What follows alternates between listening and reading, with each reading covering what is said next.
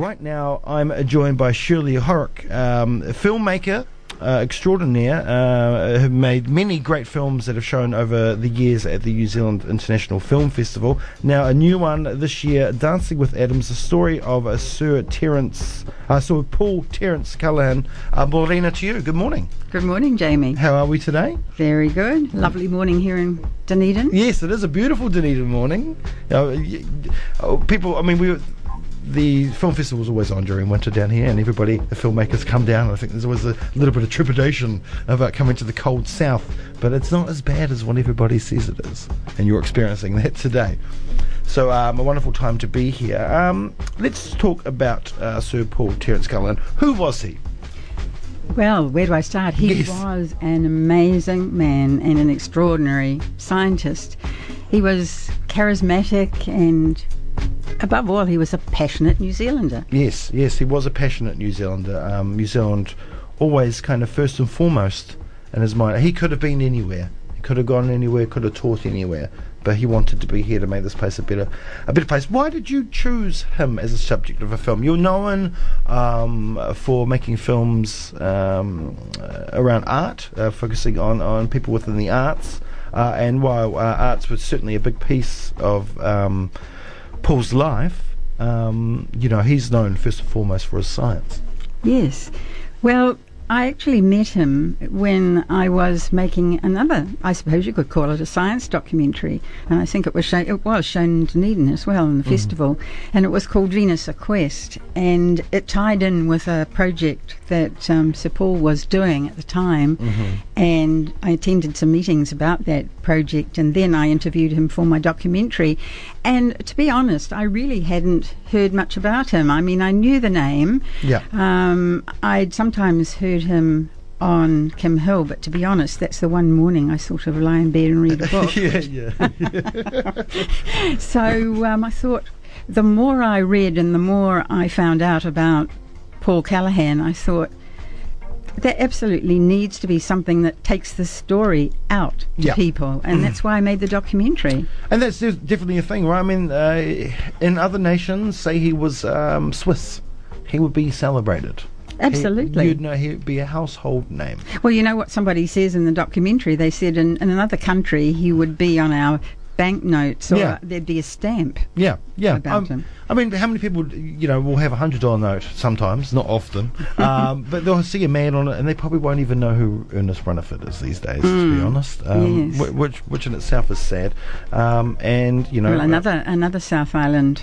Yes, Nelson Bourne. Yes, yes, yes. right. Um, and, and and a wonderful physicist. Mm. Yes, and uh, chemist and, and and all the everything else that goes along with what he did. And also the the um, scientist that Sir Paul Callaghan most admired. Mm, mm, yeah, yeah, and but he of course left and didn't come back. Uh, but Sir That's Paul right, did. he um, did. Um, you know, was offered many many scholarships. That's right. Took up one that would actually help him out most financially, uh, and he got to go to Oxford, which is um, a friend of mine's actually just gone to Oxford on a scholarship uh, for three years too. So um, that's something that's touched on my life. Um, so wonderful, and like we said, he could have um, gone anywhere. He, um, I think, he almost accepted a postdoctorate position in Canada, um, but then came home. Yes, he really wanted to be in New Zealand. He wanted to teach in a university, and Massey offered him a post, and they didn't even have a department Yes. of physics at the time. Risky.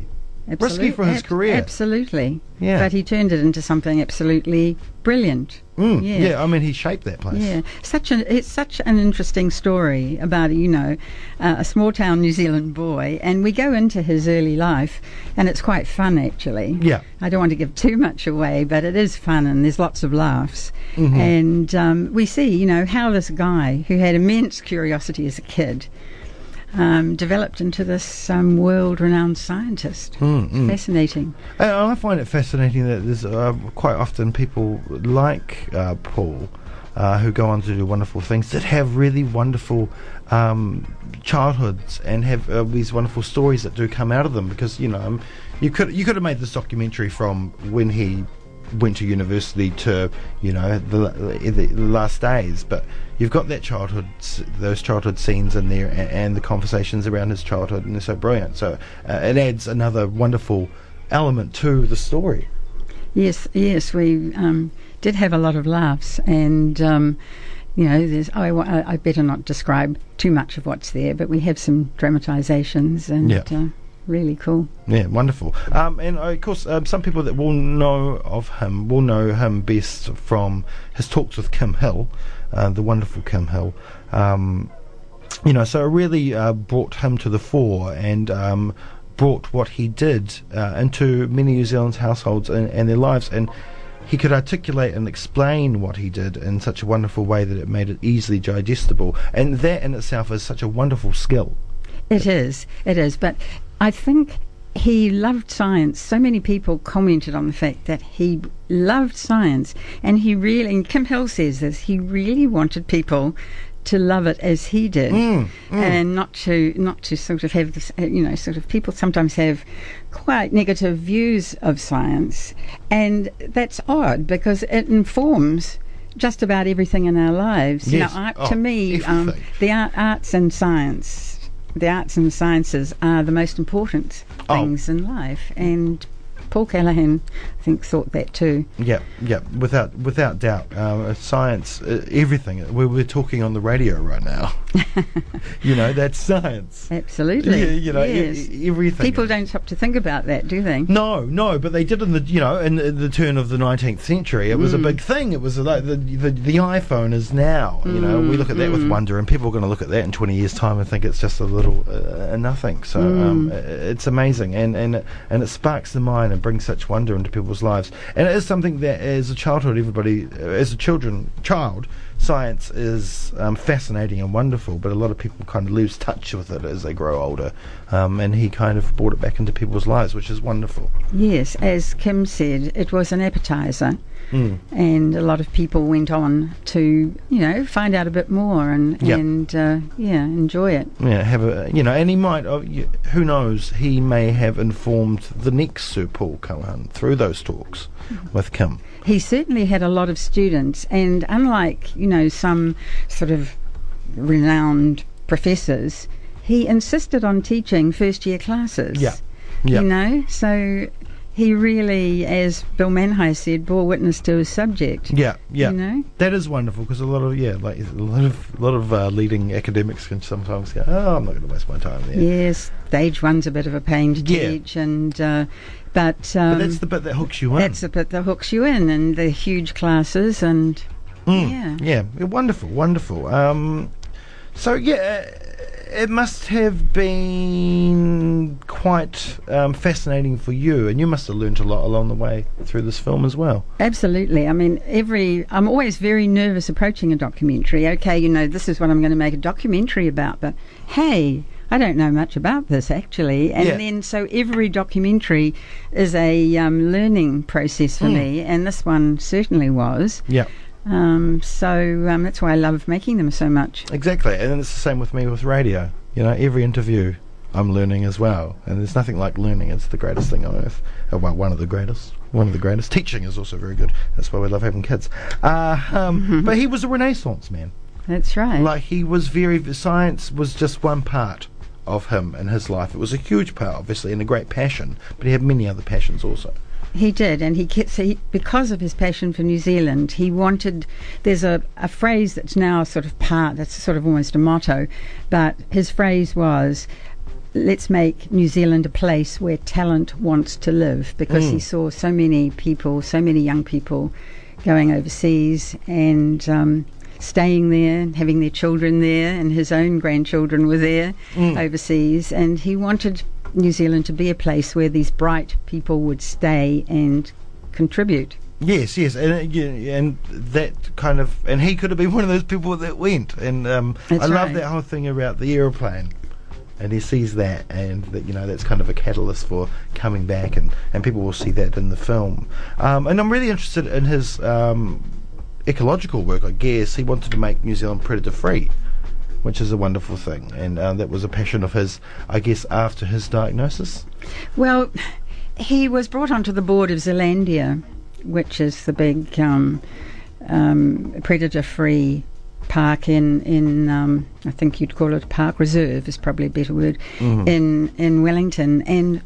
Doc had been trying to get this idea across for, for many years, but it took somebody like Paul, whose passion was ignited about this idea of making New Zealand predator free, Mm-hmm. not just because it would make New Zealand a sort of more beautiful place and it'd be lovely to hear the birds, but it would be generally generally good for for New Zealand generally, Yes. commercially and Oh, tourism wise, it would have Mm. been fantastic. I mean, imagine walking down the street and having Kiwis running around. And so, if uh, the general thought is that if he hadn't got behind it with his mana and his passion, then it wouldn't have got into the mainstream. Mm-hmm. And it was that that really got the government to bring in Predator 2050, yeah, yeah. which was one of the only countries in the world that's doing anything like that. That's right, and and it's, and for New Zealand, it's a huge challenge and a huge Hmm. target, and very ambitious, uh, and something that we hope comes together because not not as many countries have as big a issue as we do with pests. That's right. Yeah, yeah, yeah. Yes. I, I have friends that um, trap, and go into the mountains and trap. Right. Uh, and they're just like you know they come back with these stories of you know like whole hillsides moving because Ah. there's rats and stoats. So it's a massive issue. Um, yes. so it's wonderful that um, he could help convince um, the powers that be um, to, to take on this this challenge. Um, yeah, what what fascinates you about these characters? You know, what's what's why do you why do you continue to make these films?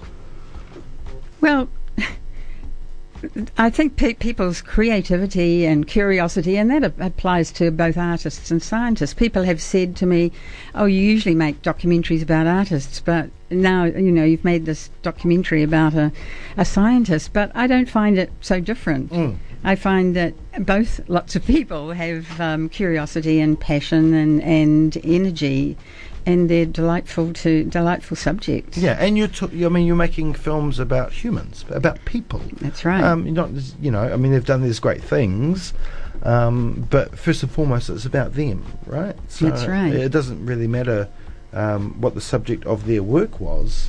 Um, you're making films about about people and uh, important people and telling stories that. Um, otherwise, may not have been told. So it's really important work you do. So I'd like to thank you for that. Yeah, yeah. So um, the it's screen two screenings here in Ōtepoti, um, one today and one tomorrow. Are you you're doing Q and A's? I'm doing Q and A's at both of them. Both of yes. them. Yeah, brilliant. Mm. And uh, they're both uh, on at Rialto um, tonight at quarter past six, and um, tomorrow at uh, two p.m. So uh, a matinee show and a night show, which is great. That's right. It's Yeah, good. Yes, and um, and I've got tickets to give away. So if anyone wants to win a couple of uh, a double pass to go along and see this, um, you can text 021 Radio One now 021 272 3461 uh, and come pick up your tickets today to go see um, this wonderful work. Um, well, thank you so much for coming in. It's been a pleasure. Thank you. It's Yeah. been a pleasure for me too. Yeah, enjoy the rest of your time here in uh, beautiful Ōtepoti, Okay. and um, we will. Well, I'll definitely be along to watch it tonight. Great. All right.